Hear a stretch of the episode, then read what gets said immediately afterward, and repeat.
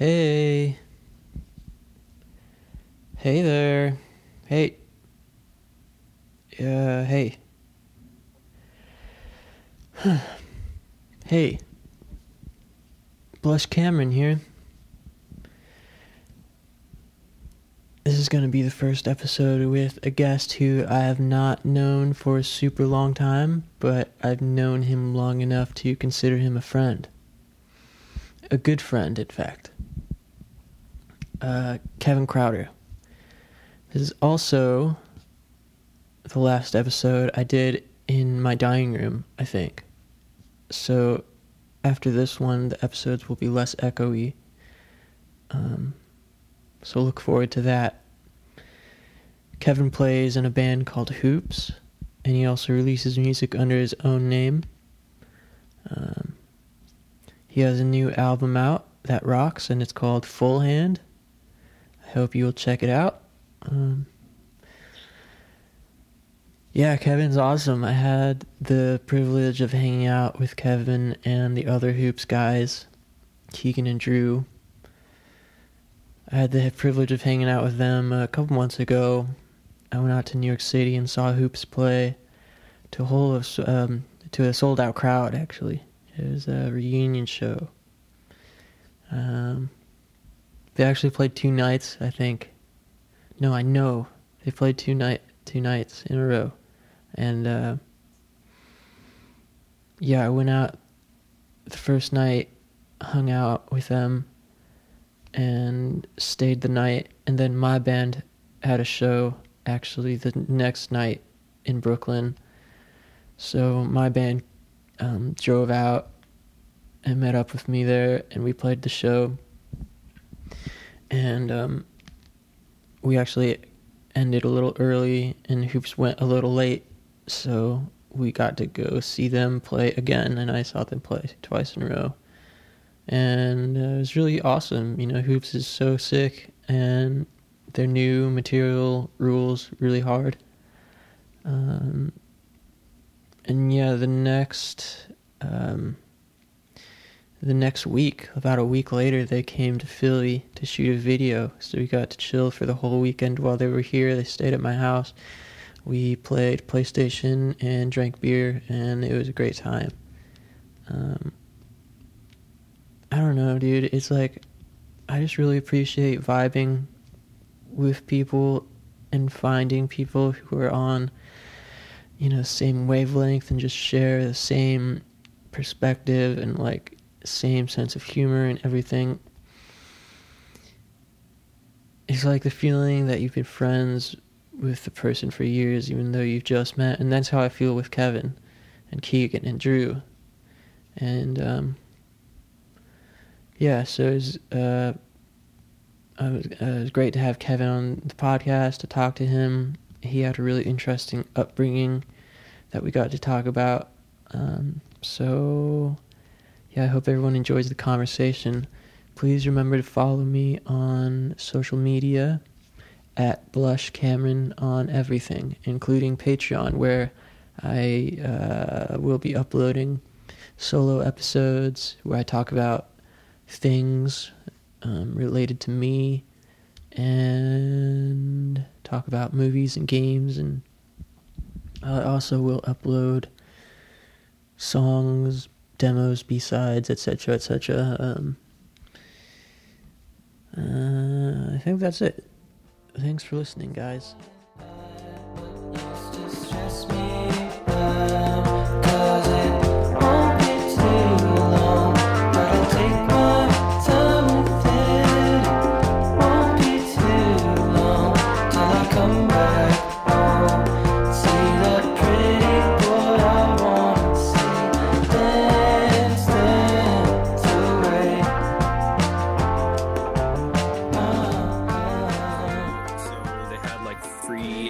Museums in Indianapolis today because of Martin Luther King Jr. Day. Whoa. And yeah, last night, uh, Jack and Mark stayed over. We got back from Chicago yesterday because we played there on Saturday. And then today we went to uh, the Indiana State Museum with uh, Mark and Jack. Dang, that's so epic. I wish Demi, I would have thought about that. My sister Katie. Yeah, it's fun. It was a fun day. Where do uh, Mark and Jack live?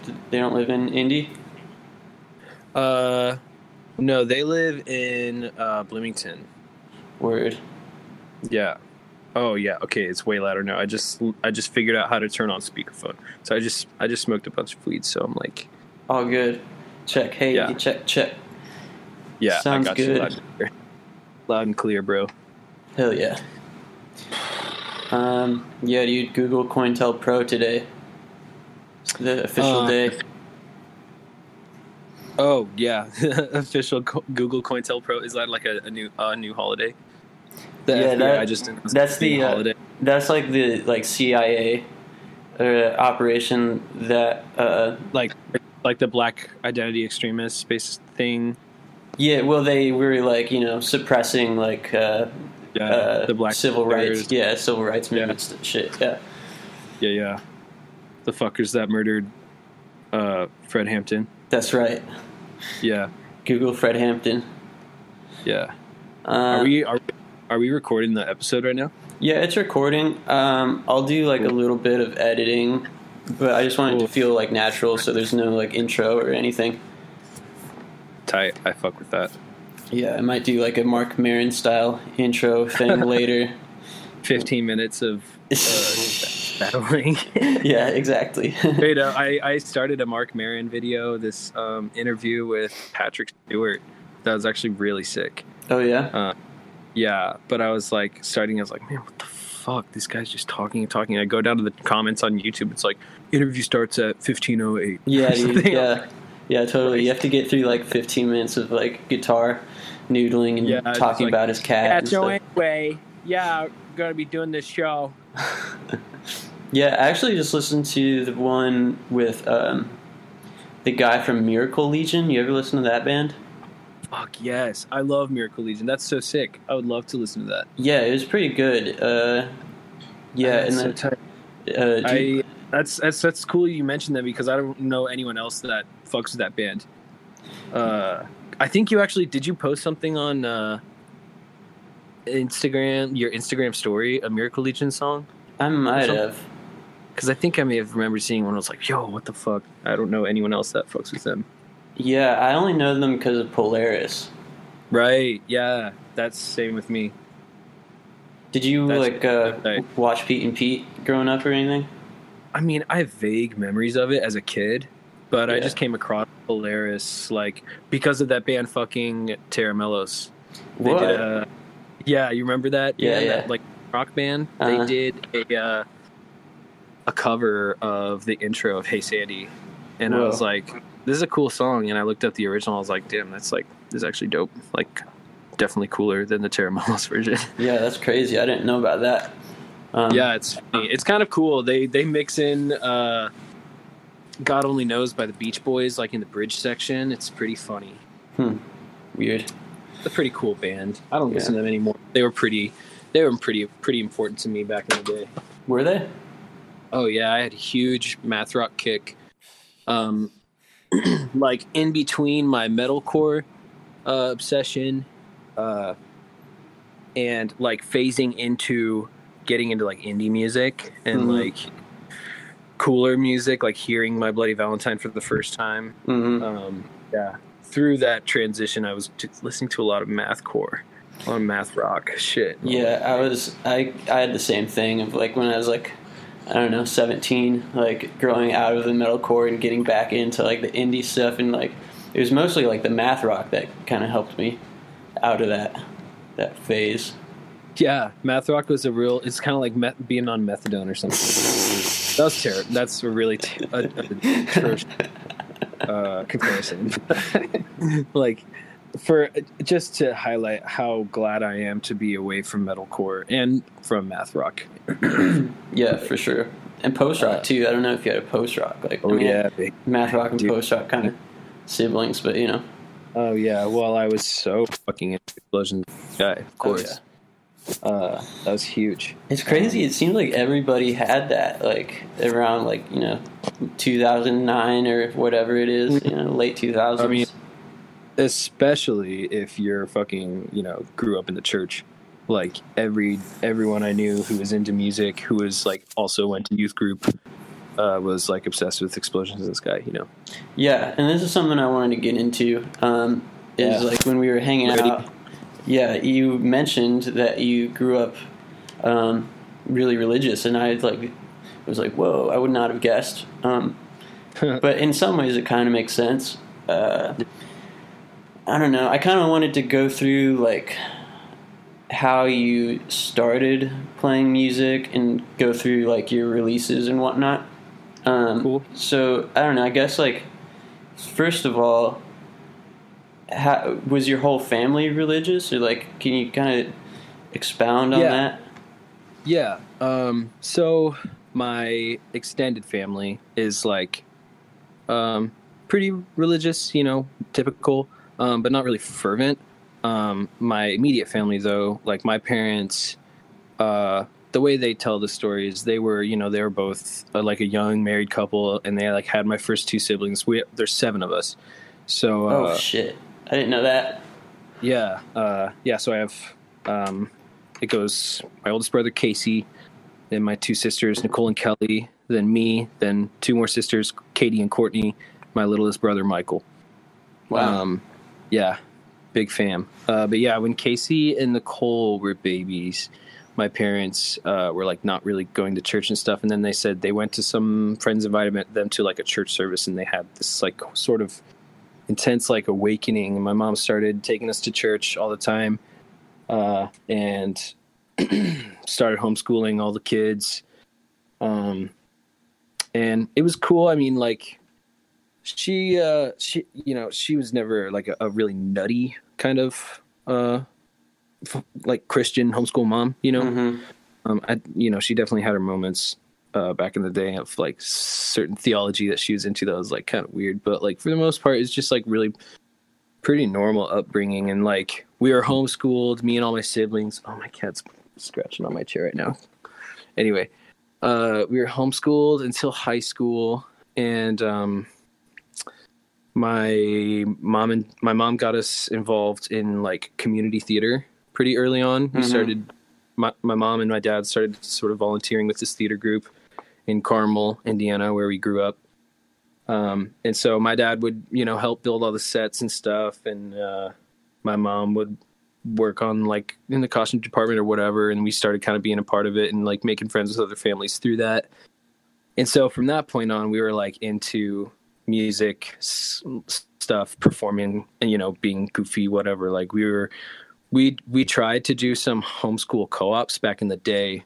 Um, that just like totally did not work. Like we were, you know, not that kind of homeschool family by any Mm. What is a homeschool co-op? uh, it's, so it's basically like a lot of homeschool families will come together um, two to three times a week, uh, maybe even once a week, depending on you know, it could be anything. But you come together and uh, take classes together. You know, so Mm. there's sort of like this, uh, just like semblance of a, of the of a, a school, a small school meeting.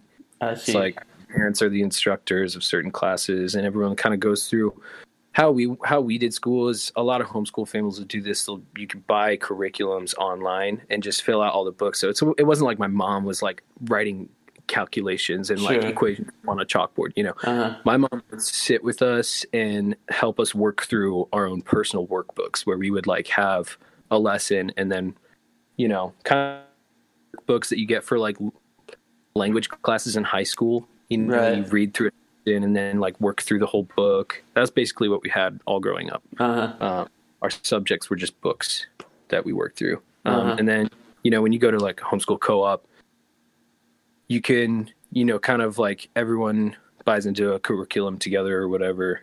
Um, but yeah, we tried going to one that I remember was like, I don't know, just weird. Like people were nice, but like that weird nice that's like something's going on Right. Yeah. Yeah.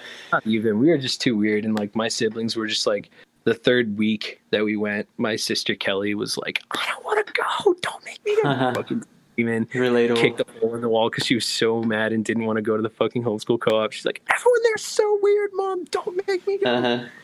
funny uh yeah so Um, So the, the you uh we Kind of lost tried, where I was you tried to do the co-op thing while you were doing this was around the time you were doing like the production the theater uh the theater production Yeah. stuff. yeah, we start doing uh, musical theater and stuff, and then like, um, I don't know. My older brother Casey, he's six years older than me. Um, when he was in like junior high, uh, he like stopped caring about doing musical theater and stuff like that, um, and like got a guitar, started taking guitar lessons. Um, and from that point on, when he got a guitar, I was like, "Oh, dude, guitar is so sick!" Because I was like, "My brother is so cool." Hell yeah, dude. Uh, and so like I he would be playing guitar and I'd like watch him play guitar and be like, "Oh, I wish I could do that. And also at the time we, uh, you know, he got LimeWire and started getting into all this shit. You know, he his first, I mean, some of the first shit we listened to was like, I don't know, like Sublime. He got really into Sublime early. Hell on. yeah, And dude. Same here. Modest Yahoo. Uh, he was really into Dave Matthews Band, shit like that. Um, and that was like the first like secular music that I like really got into. Wow. You know, how, how old were you? How old were you then? like or, or elementary school, Hmm. you know, second or third grade maybe. hmm Because I feel like first grade. How old are you? Like ten? Ten is Is that fourth grade? grade? Fourth grade? Yeah. Yeah, I think. Um, yeah, yeah. When I was like seven or eight, probably, um, I started like listening to the music that my brother was listening to because we shared a bedroom Uh-huh. our whole lives, and you know he was just like downloading shit on LimeWire, getting CDs from his friends and shit. And so, because like I was homeschooled and I didn't have like my own peer group like surrounding me all the time that I was getting influence from, that was like my main influence of like what I thought was cool was like what I wanted to be down with. And like, So when did you start learning guitar? Um, And was that like your first instrument no, I actually of? got, got a drum set when I was 10. Um, that's the first instrument I got, the first instrument I started learning. Yeah, I didn't pick up guitar till like a couple years later, maybe, but yeah, I got a drum set when I was 10 from my Omi Nopa for Christmas, and me and me and Casey just started jamming and like learning songs together and shit. And yeah, being homeschooled is sick because I had just like a ton of free time, play drums all the time. That's awesome. Yeah.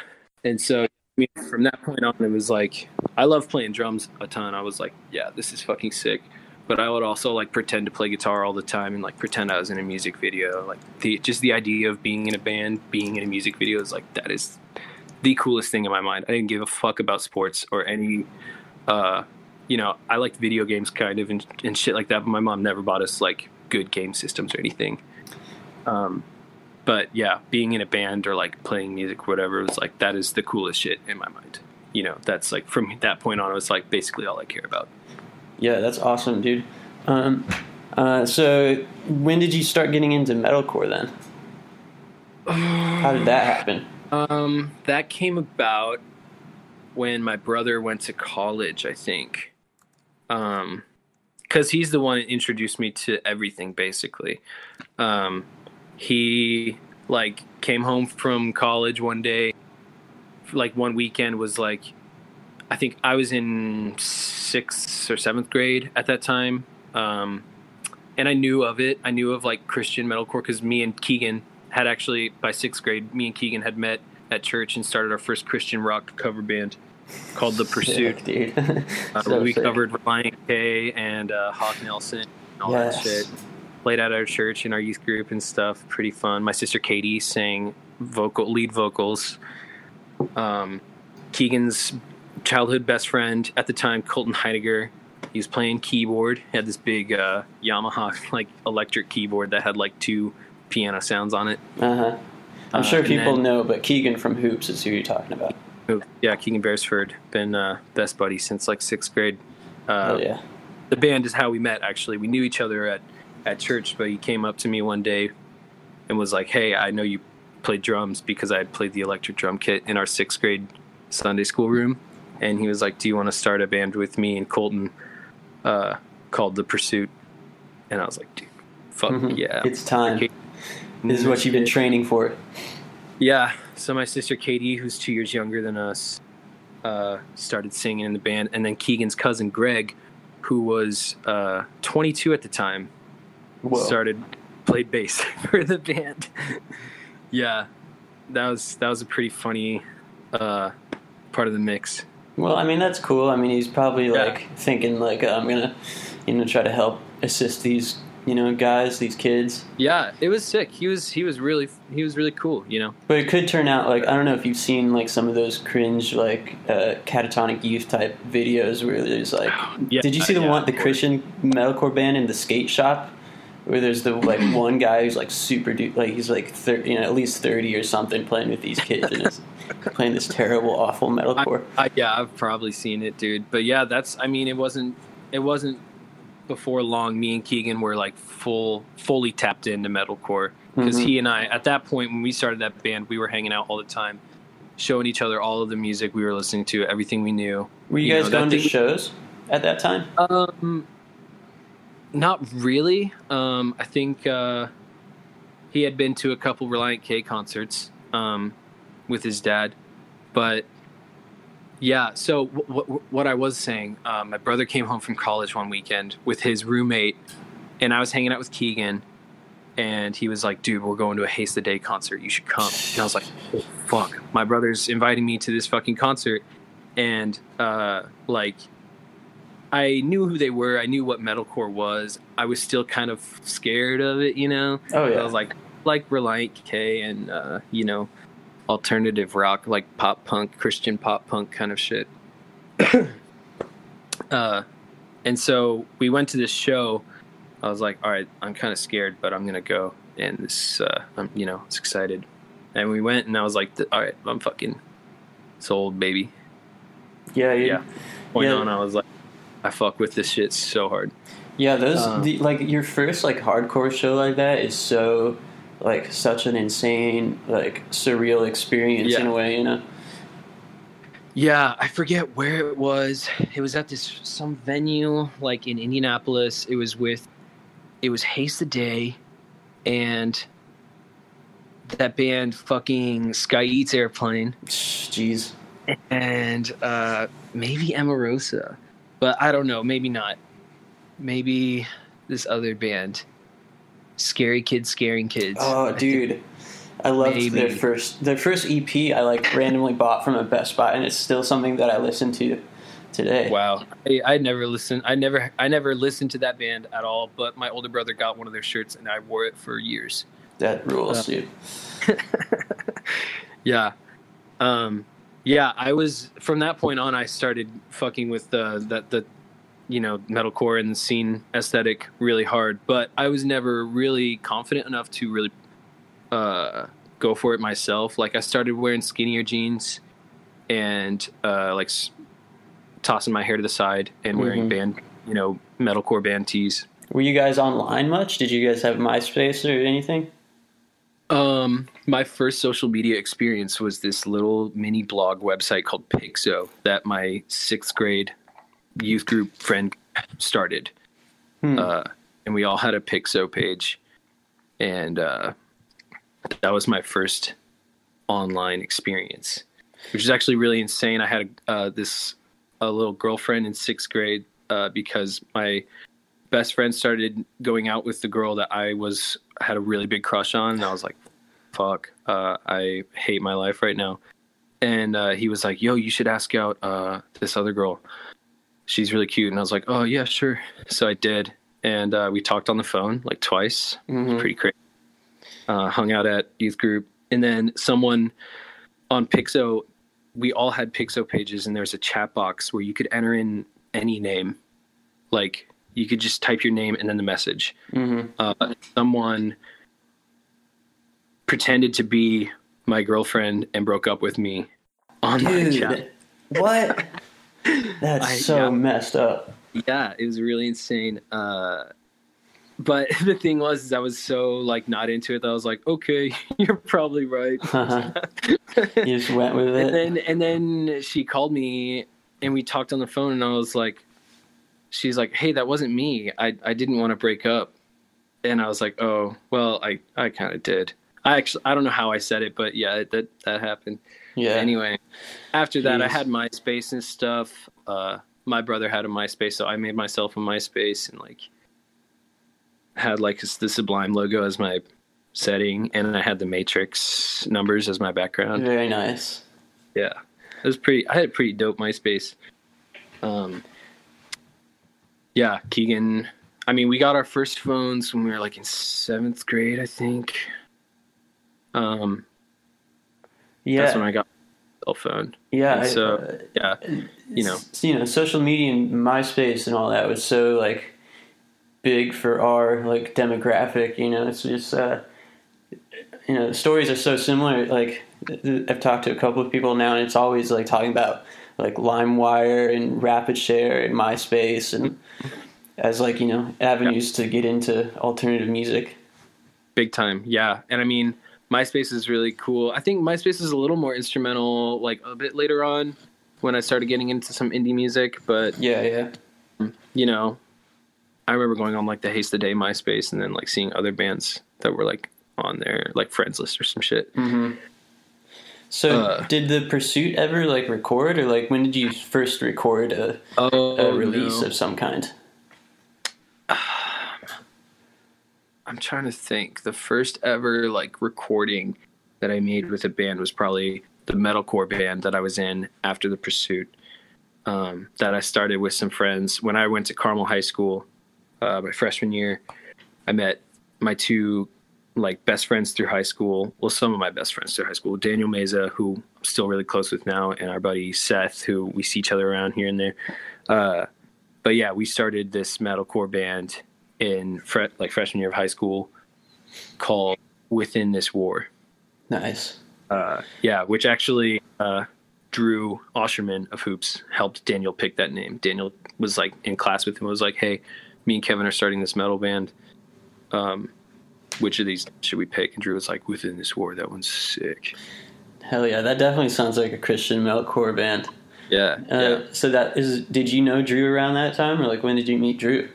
Yeah, we uh we didn't really start hanging until like halfway through freshman year, I think maybe. Um, but we knew each other a little. I like I had, I had neighborhood friends when I was like in middle school. I was still homeschooled, but I did like swim team and stuff in my neighborhood, and like I would hang out with my neighborhood friends, and they had friends that, from public school that I met, and I like met Drew some through some friends on like a spring break trip one time. He's actually a huge dick.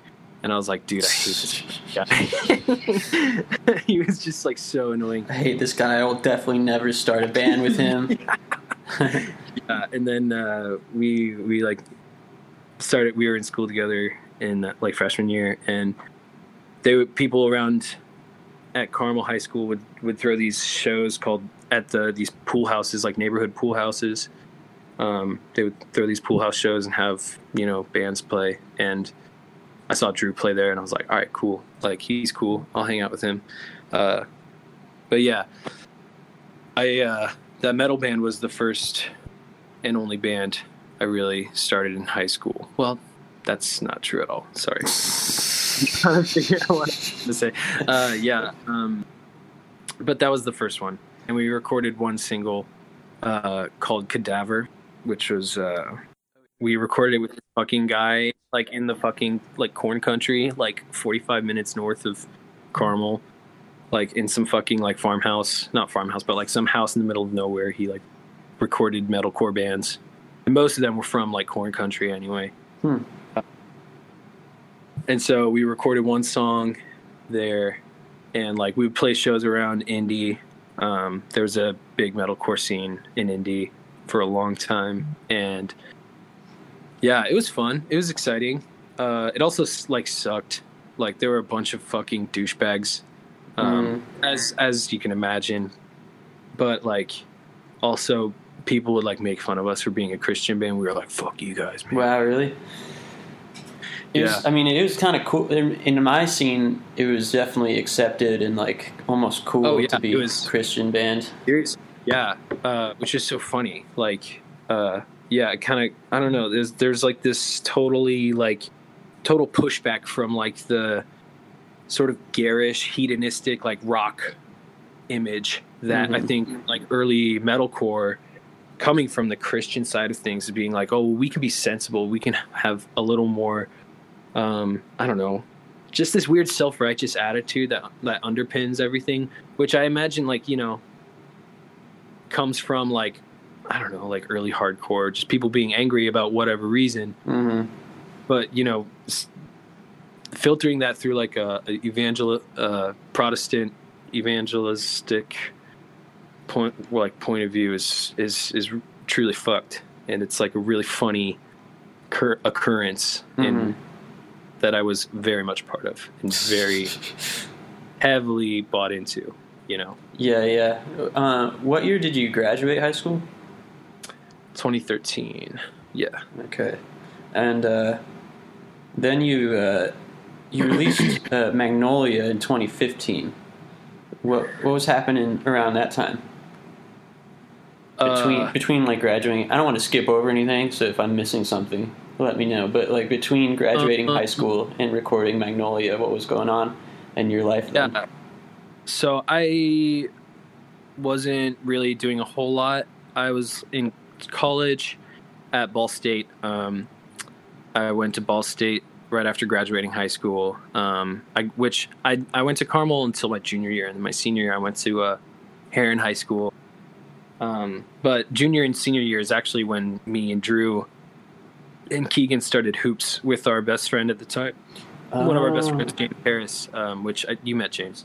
Mhm. Um, yeah, he uh, he James and I met through a Christian uh, music, like young music musicians workshop called Third Friday Rocks. It was every third Friday of the month, and this this weird like music ministry thing, like college music ministry thing in Indianapolis, put it on, and me and Keegan like heard about it.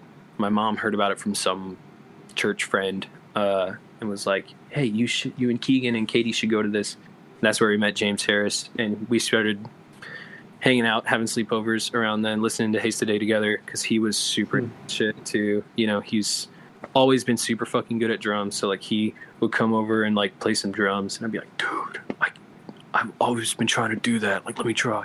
You know, Mhm. we started drumming together, learning how to play metal drums together. It was pretty fucking sick. Yeah, that rocks.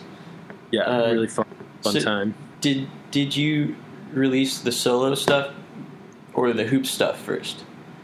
Because it sounds like Um, it sounds like you started hoops first, and then we started hoops first. We made one recording. Drew had like two hoops things online already that he made like junior year of high school. That was like he got really into Oneohtrix Point Never and started making like ambient loop based stuff under the name Hoops, and then was like, "Hey, I want to make this into a real band." So me and James joined. He was playing drums. I was playing bass, which is the like the first band I played bass in. Um, well, that's not true. Actually, I played in James' band Fever Blanket. Played bass for them for a bit. can't Uh, forget about anyway, Fever Blanket. can't forget about Fever Blanket. That was a big band. I just hopped in on that one. I wasn't part of any of the recording, but uh, played with them for a while. Um, but yeah, and then Keegan joined in shortly, like maybe like six or eight months after we started doing it. Like he started playing second guitar and shit, just playing real estate covers. Oh yeah, And yeah, that was basically the the big inspo for starting the band for Drew. He got really fucking into real estate and uh trails, but you know, that's off the record. Who? Wait, who? Nothing. No one. Okay. Yeah, it's like a little bit hard to like uh cut because it seems like your the Kevin Krauter stuff and the hoop stuff are kind of running perpendicular a little bit, and uh, you know it's hard to it's hard to keep the timeline straight with having to cover both. Right, yeah. So yeah, we we uh started making hoop stuff after like f- like after our freshman year of college or after we went off to college, we like yeah, Drew went to Ball State freshman year and then he moved down to Bloomington.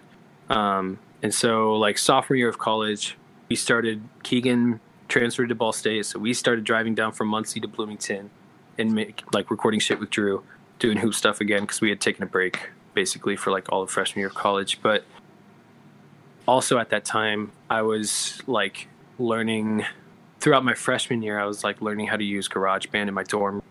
My roommate was gone most of the time, so I'd just be in there like play guitar and like record some vocal tracks into GarageBand. I was in choir at the time, so I was really into making like pretty sounding harmonies and stuff. Yeah, And the, that early vocal. stuff sounds, you know, I like definitely noticed it. It sounds like a, you're a choir guy. Big- yeah. it's I, Yeah. It sound. It, I mean, you know, it sounds like Christian music, basically.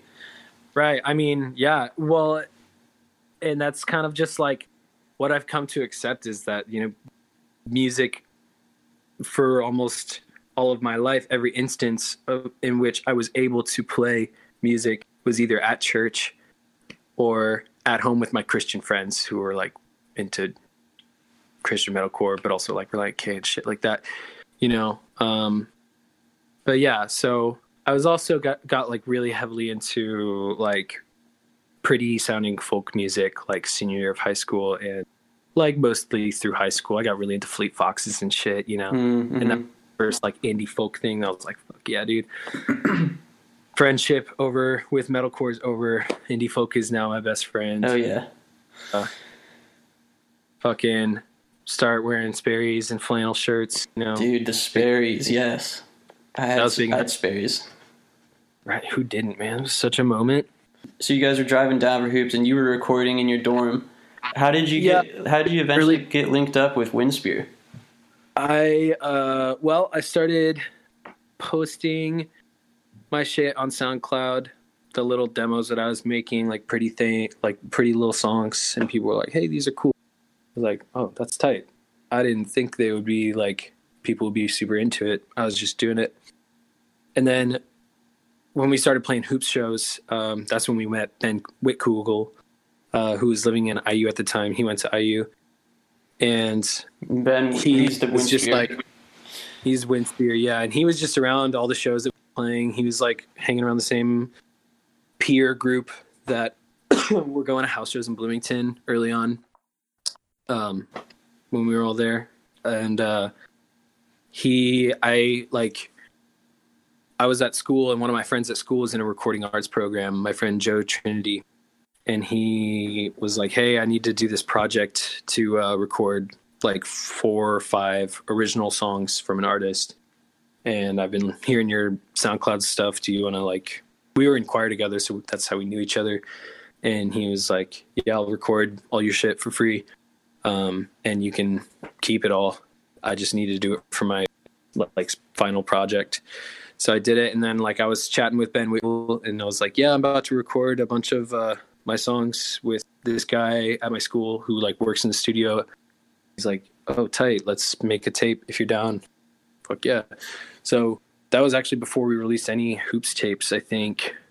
Um, because like maybe six months later, we put out the first hoops tape, or no, we put out tape two because the first one Drew did on his own oh, but I'm not entirely sure of the exact timeline of everything, of like which ones came out first. But yeah, basically that all that all happened around the same time, and then a year after that, after Magnolia, we were working on like the Hoops EP that we did for the first thing we did for Fat Possum, and I put out Changes that same that that's like that spring.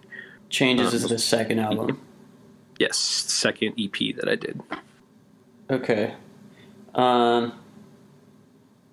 Yeah. with the same guy at, at Ball State. It was the same deal. He's like, "Hey, I've got another final project this year. If you want to do another EP." Like, nice. Yeah, it's crazy how like circumstantial all this stuff is. Like just like you know, meeting Drew and Keegan and James and everybody just like through your regular, you know, life at school and yeah, then meeting Ben just because you guys are going to the same shows and like how these connections have, you know, stayed relevant Yeah, to you guys. really- Wild. uh, it's it's really cool, and it I you know I consider myself extremely lucky to be able to like meet up with everyone how it hap- how I did. Like there was and there was no point there was no point where I was like trying to be a solo artist. You know, Yeah. I was trying to we were trying to make hoops happen like all the time, Uh-huh. basically. Uh, you know, just like always putting shit on YouTube or whatever, like just trying to play whatever show we could. But when I was making my shit, I was like, you know, this is just what I'm doing on my time, and Yeah. I wasn't like I want to be a solo artist. I Right. Right. get my name out there. But you know, I guess I, I did in in a small way. Yeah, I think But- anybody that like you know puts their music out there, is, you know, deep down wants it to be heard on some level. Yeah, for sure. I mean, I, d- I wanted to be in a band and be playing shows and touring, and you know, When if that you- meant being just in the band or like being a solo artist, like I was like, you know, I'm kind of down for either. But so when did you go on your first tour? the first tour that I ever went on was a hoops tour to uh we did we like went to New York and back. Um we played like a show in Ohio and then we played like two shows in Ohio and then a show in New York and then drove back. We might have done one more, I'm not sure, but it was just like a 4 or 5 day trip. Um it was me, Keegan Drew and James and Ben Wick we took Ben's van and uh yeah, that was man, was that 2014? I think Before you released anything? 2015. I'm not sure. That was that was maybe I, I'm I'm so confused on the years. Maybe it's 2016. like Dude, it's so hard to keep track. it was like the spring of the same year that the EP came out. Is there a way- Uh, okay. On Bandcamp, it says I don't know if these dates are accurate. It says August 2016. Hmm. That might have just been when it got uploaded to. Oh, it That- says recorded the- April May 2016. Okay. Yeah. I think it might have been before that. Like earlier that spring. I don't know. And the only way I ever keep track of anything is like looking back at my social media posts. You know, like if I go, I, I go, I go on Facebook sometimes and just like go backwards, and I'm like, oh, that happened then. You know, Yeah, for that's sure. the only way I'm able to keep my own timeline in check. Um, but okay, yeah. So, um Hoops EP comes out. You tour. Maybe before it, maybe for it. Uh, yeah, something like that. I mean, at that point, Ben had basically just started managing us, like not without really asking. Um, I mean, not that we were opposed in any way, but he was like, "Hey, uh, he's the one who got our tapes sent to Fat Possum because he did this internship in New York. He met Sam Gilbert there, who oh. is A and R guy for Fat Possum. He's the guy we've worked with since we started with them. He's from England. He he works for them in the London office, and uh, yeah, Ben sold him a hoops tape when he lived in New York, and then like six months later was like, hey, send me some stuff. Uh, and so Ben was like, hey, are you guys chill with me? Like, I'm gonna send him your shit. Or just kind of sent him was like, hey, this guy wants to talk to you about Fat Possum shit. wow. Like, oh, and he's like, yeah, I'm down to like meet you, and because he was trying to do artist management like from the jump, Mhm. basically.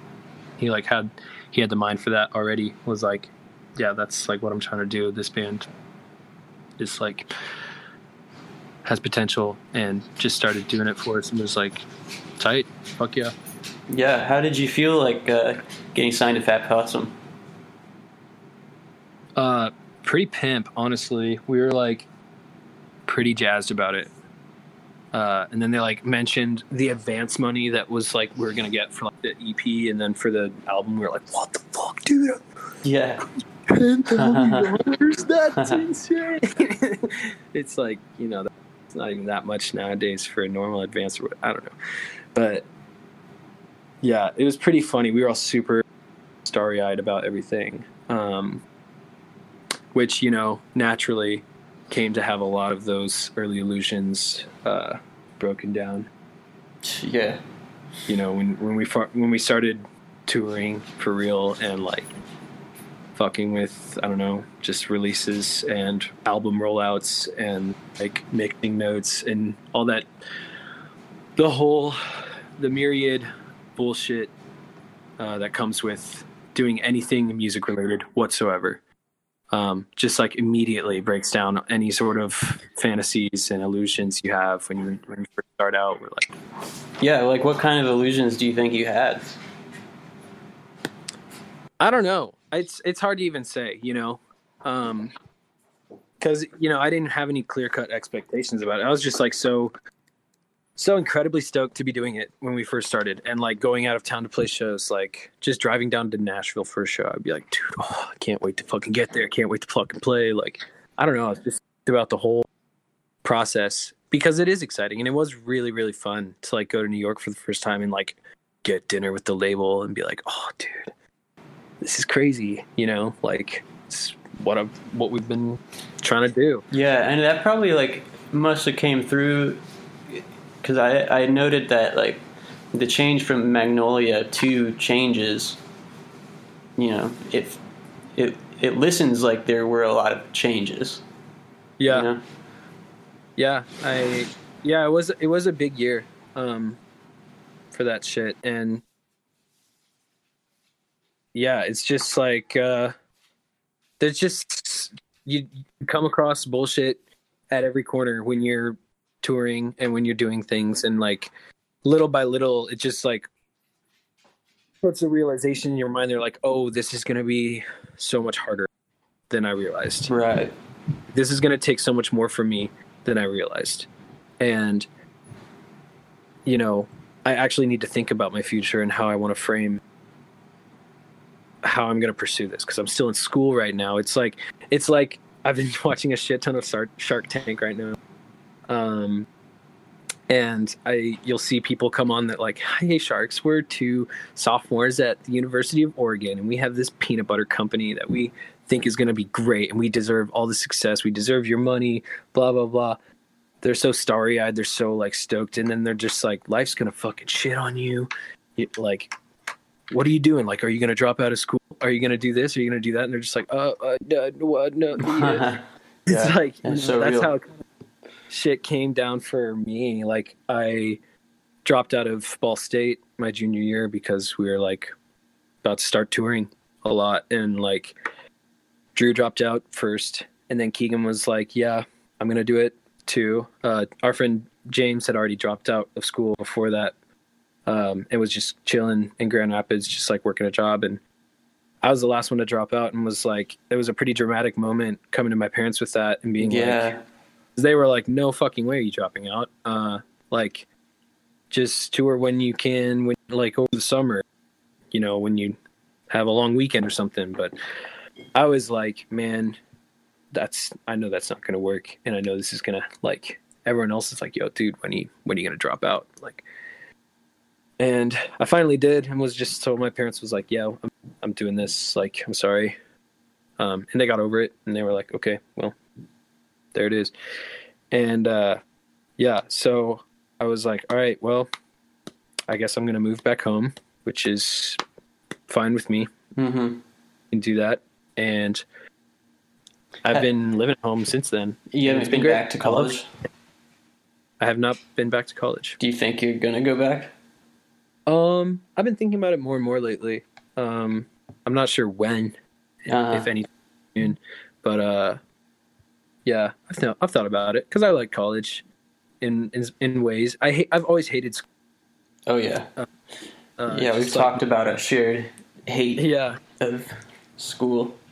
Yeah, yeah, just the just the really specific sort of performance anxiety that it brings out of me and like the insecurity it, it sort of illuminates in myself of like how I think and like how I fall short on subjects like math and uh shit like that or like, you know, I'm just like it's I'm like clearly behind other Yeah. people when I all throughout high school um, even when I was homeschooled, I was always distracted, always staring up.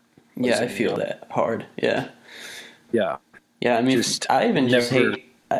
I, even just hate like the fucking lights, like how the lights are, and I Right. hate the walls and like the floors, and I hate all the shit on the other posters. I hate everything about it.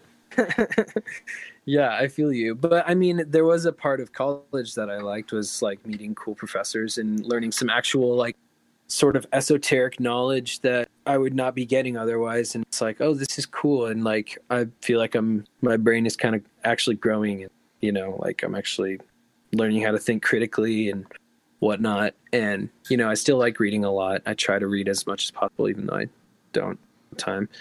Right. But- yeah.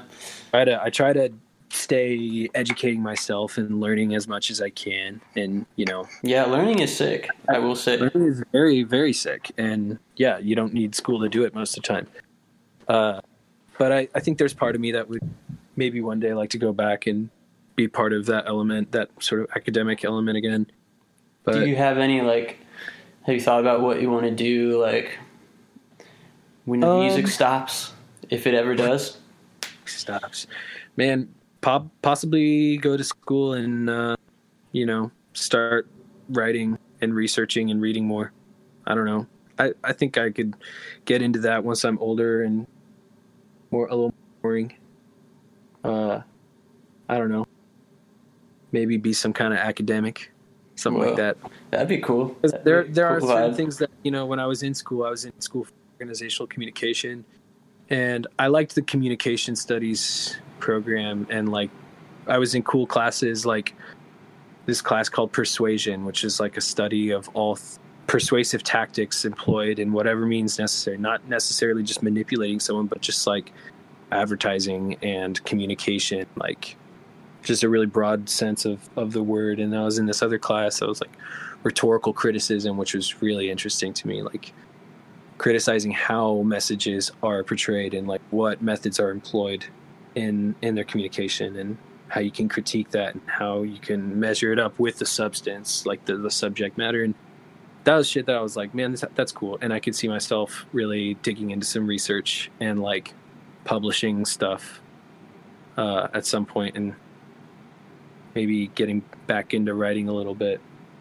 which I was never super into, but there was part of me that I, that really liked writing. Yeah. Um, well, I mean, speaking of writing, how do you like approach your songwriting? Like, how is it? Do you have like a flow chart for it, or like? Cause I kind of have like a little bit of like a, like I always start on guitar basically, and like Yeah. write the vocals as I'm like you know doing the chords or whatever, and then Mm. build off of that. Do you have something like that?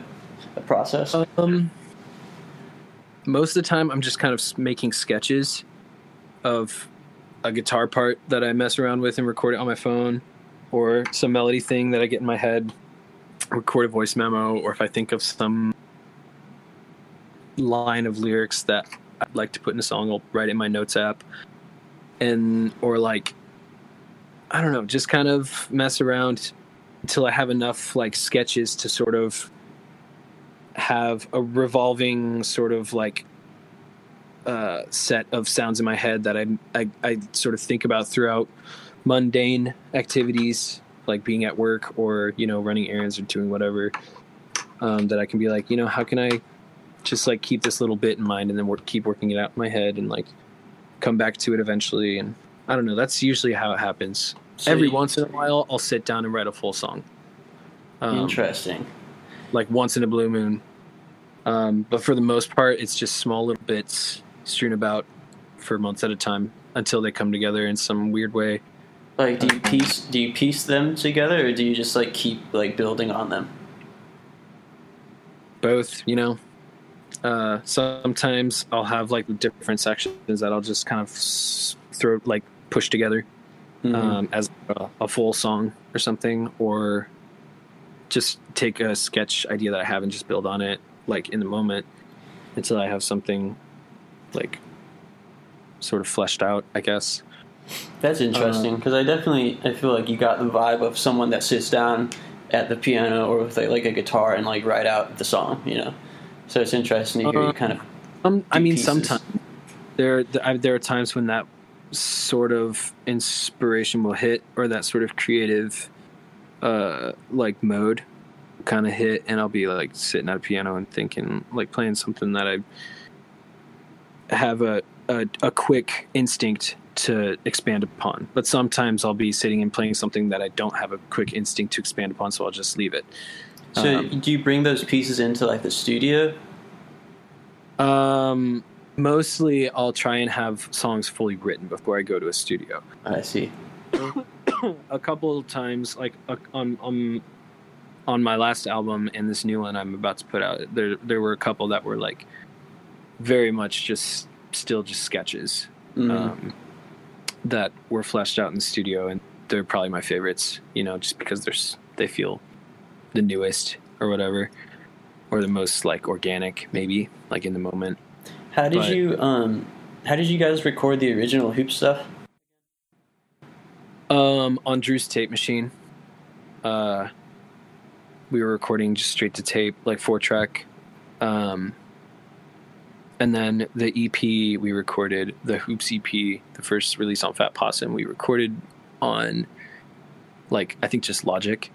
Hmm. Um, like did drums to tape, and then did everything else in Logic, um, just digital. And then um, with routines, we did like everything in Pro Tools um, at a studio, and then at home uh, on our own. I see. Yeah, I don't know if this is like public knowledge that people are supposed to know, but I heard that it wasn't one of the releases was not lo-fi enough for Fat Possum. Yeah, Is that real? uh, You guys had to like scrap a whole like EP or something. Well, no, it not not nearly that extreme. Uh, when we were making the routines album, we went to the studio in Brooklyn, and we're like we were working with this really awesome guy uh, named Jarvis Taveniere, um, plays in that band Woods. Uh, he's like one of the nicest dudes in the world, super fucking helpful, really cool to work with, but we had no focus going into the studio, like had no I don't know. It was just like sort of drowned in opportunity and like possibilities within the studio. You know, like you get it in there and there's so much you can do. Whereas when we were making everything on tape and Mhm. even on like on our computers, we have this limited set of tools that we know how to use. Mm-hmm. We got in the studio and we were like, we don't even know where to fucking begin. So we just started recording shit and we are like, all right, just kind of let Jarvis take the reins and be like, yeah, set it up and we'll start recording it. But like, you know, he would set it up in a way that we were like, man, this would be nice to sound if it sounded different. But we have no way to suggest that. Like, no, you know, and we don't really know how to communicate with that with him. But he was really best. Um, trying to figure out what we needed, and we, we got these rough mixes by the end of. We were there for like, we spent one week there, and then went back home, and then went back again in another, for another week, and by that time had rough mixes for everything um, that were like like completely unmixed basically. Just just tracks. Like Mhm. just track. And fat possum like we were gonna let jarvis or no we were gonna let this other guy mix i think. I forget who. But uh fat possum heard the rough mixes and we're like um actually we kind of want you guys to do everything we want it to sound more like the ep and the tapes because this is too clean. Like it just doesn't feel like the the sound that you guys are best at and what you what you do best you know? Uh, We and it sounds like you guys kind of agreed. i mean kind of. We were also like dude it's fucking they're not mixed. Like Uh, I see. you know but you know i guess their their line of thinking was like you know before we we'd rather bank on something we can trust rather than sending it to someone else and you know not getting exactly back but i don't know yeah so we redid a lot of shit um we kept a lot of what we did from that studio i think like all the drum takes that we did at the studio we kept Mhm. um but we redid basically everything um at home wow. and fucking drove ourselves insane getting this album done and but you know we did it How soon after that did you guys take a break? um yeah Gee, I can't remember. You guys like stopped in like 2018 or something. yeah i think so and routines came out was that 2016 Routines was 2017. 2017 yeah so it was the following year um we toured on routines a lot like that whole year we did this big great big tour um like six week thing that was like the longest tour we any of us had done at that point and we're just doing shit throughout the rest of the year. And yeah i don't know. We uh this year we were all super super burnt out on everything and just hated the album. And like we were playing like just we're so sick of everything. Was Um, there anything specific about the album that you didn't like? I don't know. I think we just like I don't know. It's it's hard to say because we were stoked about it when we made it. And when we finished we were like maybe it's just because we were like fuck we're finally done. But we were pretty stoked on how it sounded when we finished. Um but at the same time we were all like kind of just over it already. Um like just didn't really going into the album like we just sort of rushed into it with like a just these handful of songs. We were like all right we can do this one we can do this and this and this one. We'll just plan on doing all these songs that we have like either already demos of with the tapes or you know just ideas of. But i don't know. I think it was all just a little felt a little rushed and I see. there's a lot to it that we probably wish we could have done differently starting out. Had we known it would have shaken down that way. But you know sometimes you can't help it. And i don't think it's bad i just i never listened to hoops Yeah, yeah, yeah. Well, I mean, it's not, I mean, you guys are getting you a chance now to like try again at making a full length that you guys really like. I mean, all the new songs like bang super hard. The ones that I've heard. Okay. thanks yeah uh yeah we're all super stoked about the new shit um And I want to I want to talk about like you guys coming back and all that, but I also don't want to skip over Toss Up that you Right released. Uh, was that how did I mean how did it feel like to keep doing the Kevin K stuff when Hoops took a break? Um, it was nice, kind of. It kind of when we all took a break, we were all like, "Oh, cool! Like you're cool with taking a break. Cool, me too. Like I, we all have other shit we want to do. Like there were no hard feelings about it. We were all like tight. Okay, let's chill. Um, because we just had like uh, an upcoming tour that was like just not. Um, and like a new record that we were planning on doing that we're like not stoked for and not ready to work on. Um, but yeah, so when we when when I started really uh, pursuing my stuff, I had already recorded Toss Up before Hoops went on a went on the break.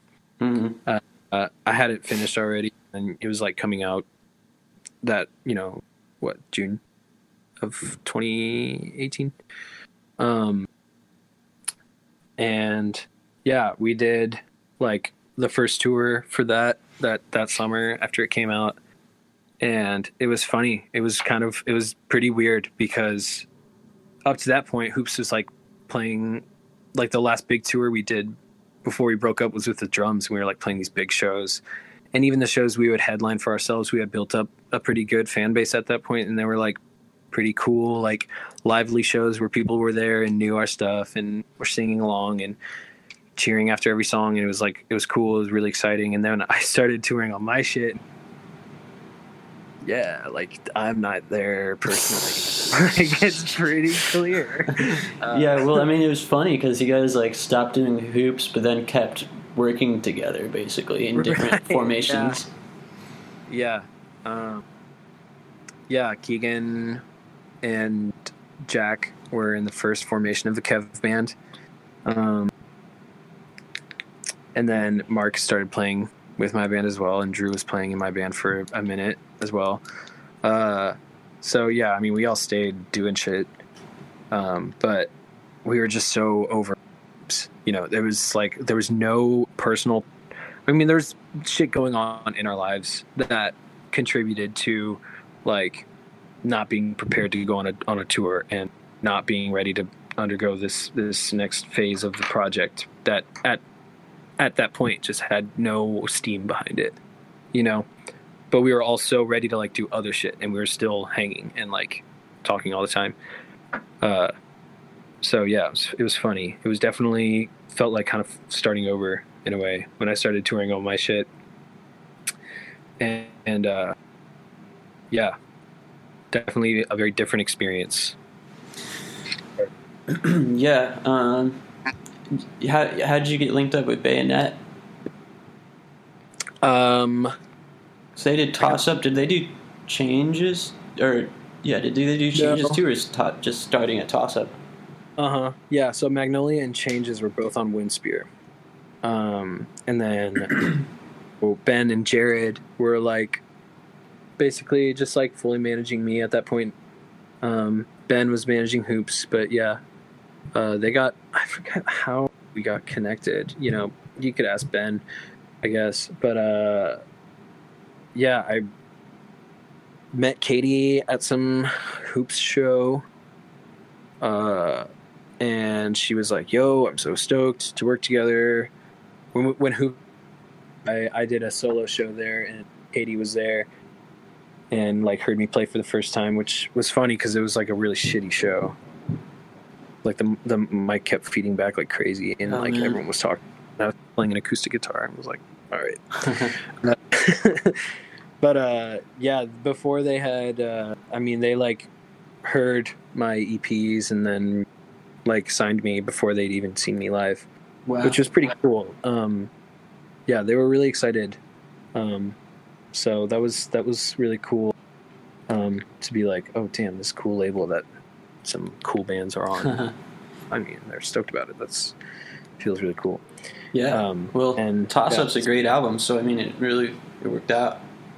Yeah, and uh, it was kind of crazy. They were like, "All right, um, we're gonna sign you for an album and an option for another album."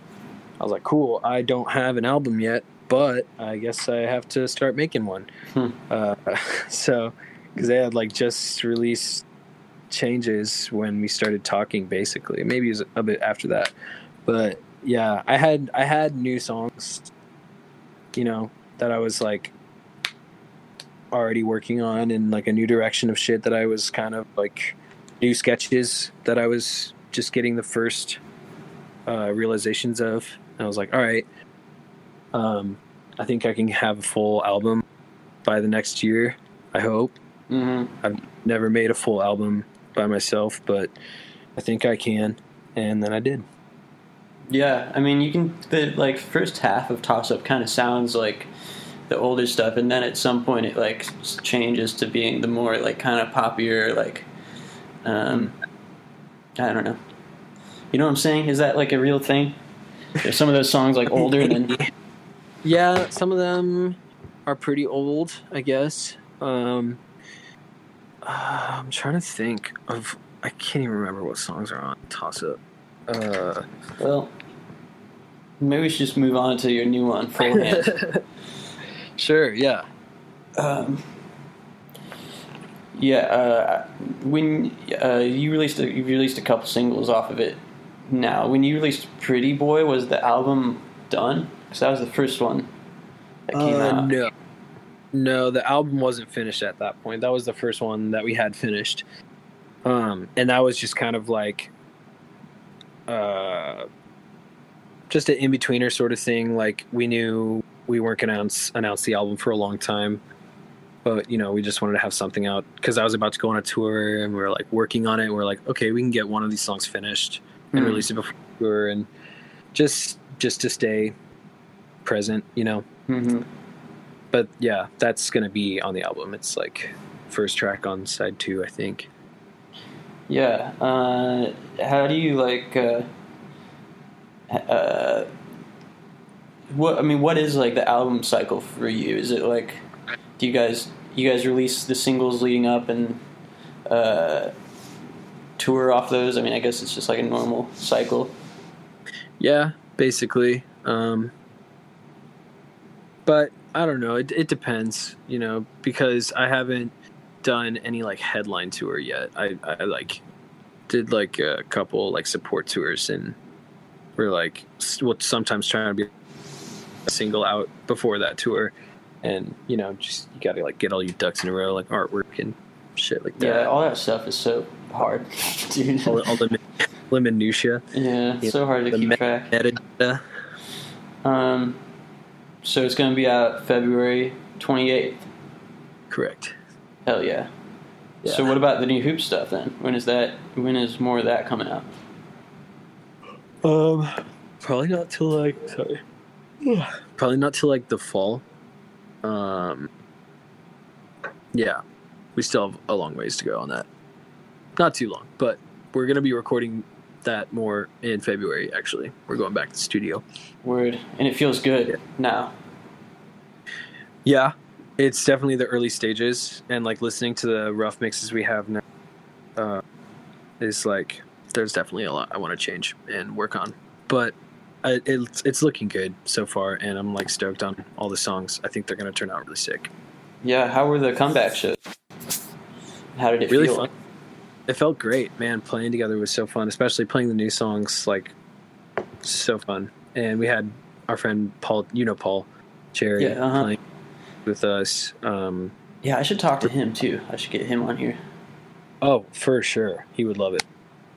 Uh, but yeah, it's been sick. And uh, people have been really stoked about the comeback.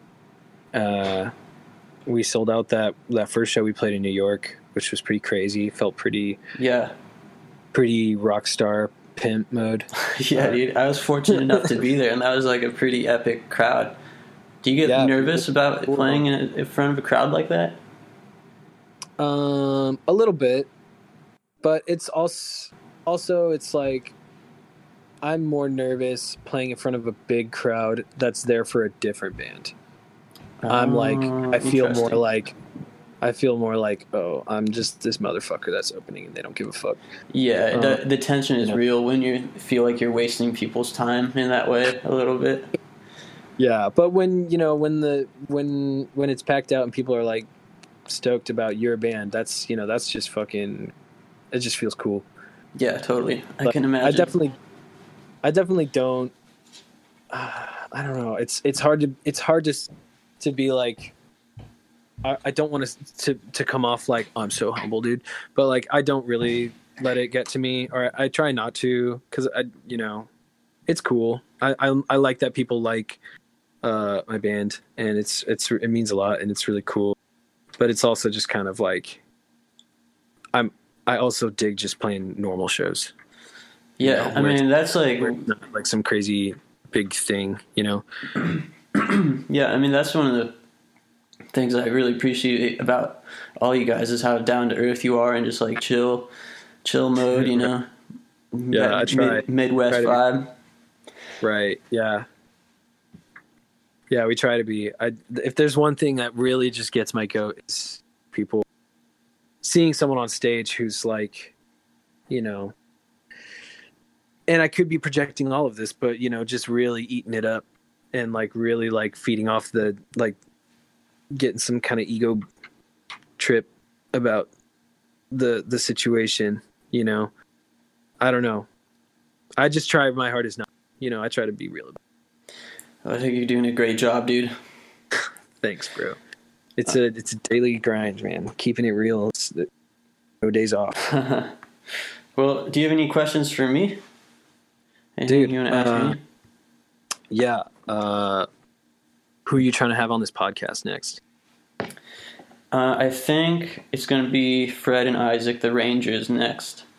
Um, Oh yeah, uh, tag team in it. Yeah, we're probably going to do a, a courtroom or a roundtable session with the two boys and myself. Um, I've all, I had so far I've had on Brennan from Brennan Greaves from Pity Sex. Uh, I Cool. had Heard that. Oh wait, yeah, Pity Sex. Yes, I know that band. I don't know that person, but that band is sick. Right on. yeah yeah they're definitely sick. They were like a run for cover band and like got pretty hot for a minute.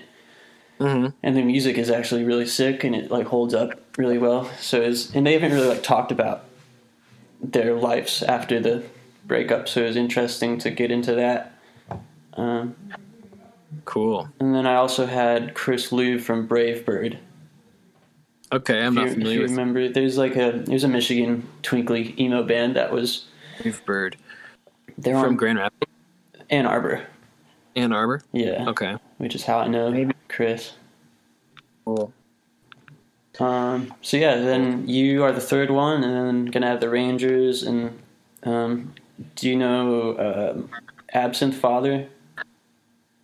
Yeah, I think I haven't met them, but uh, we've interacted on Twitter. I think. Yeah, probably. They're pretty cool. I mean, they are very cool. They're really nice, and um, Yeah. gonna have them on.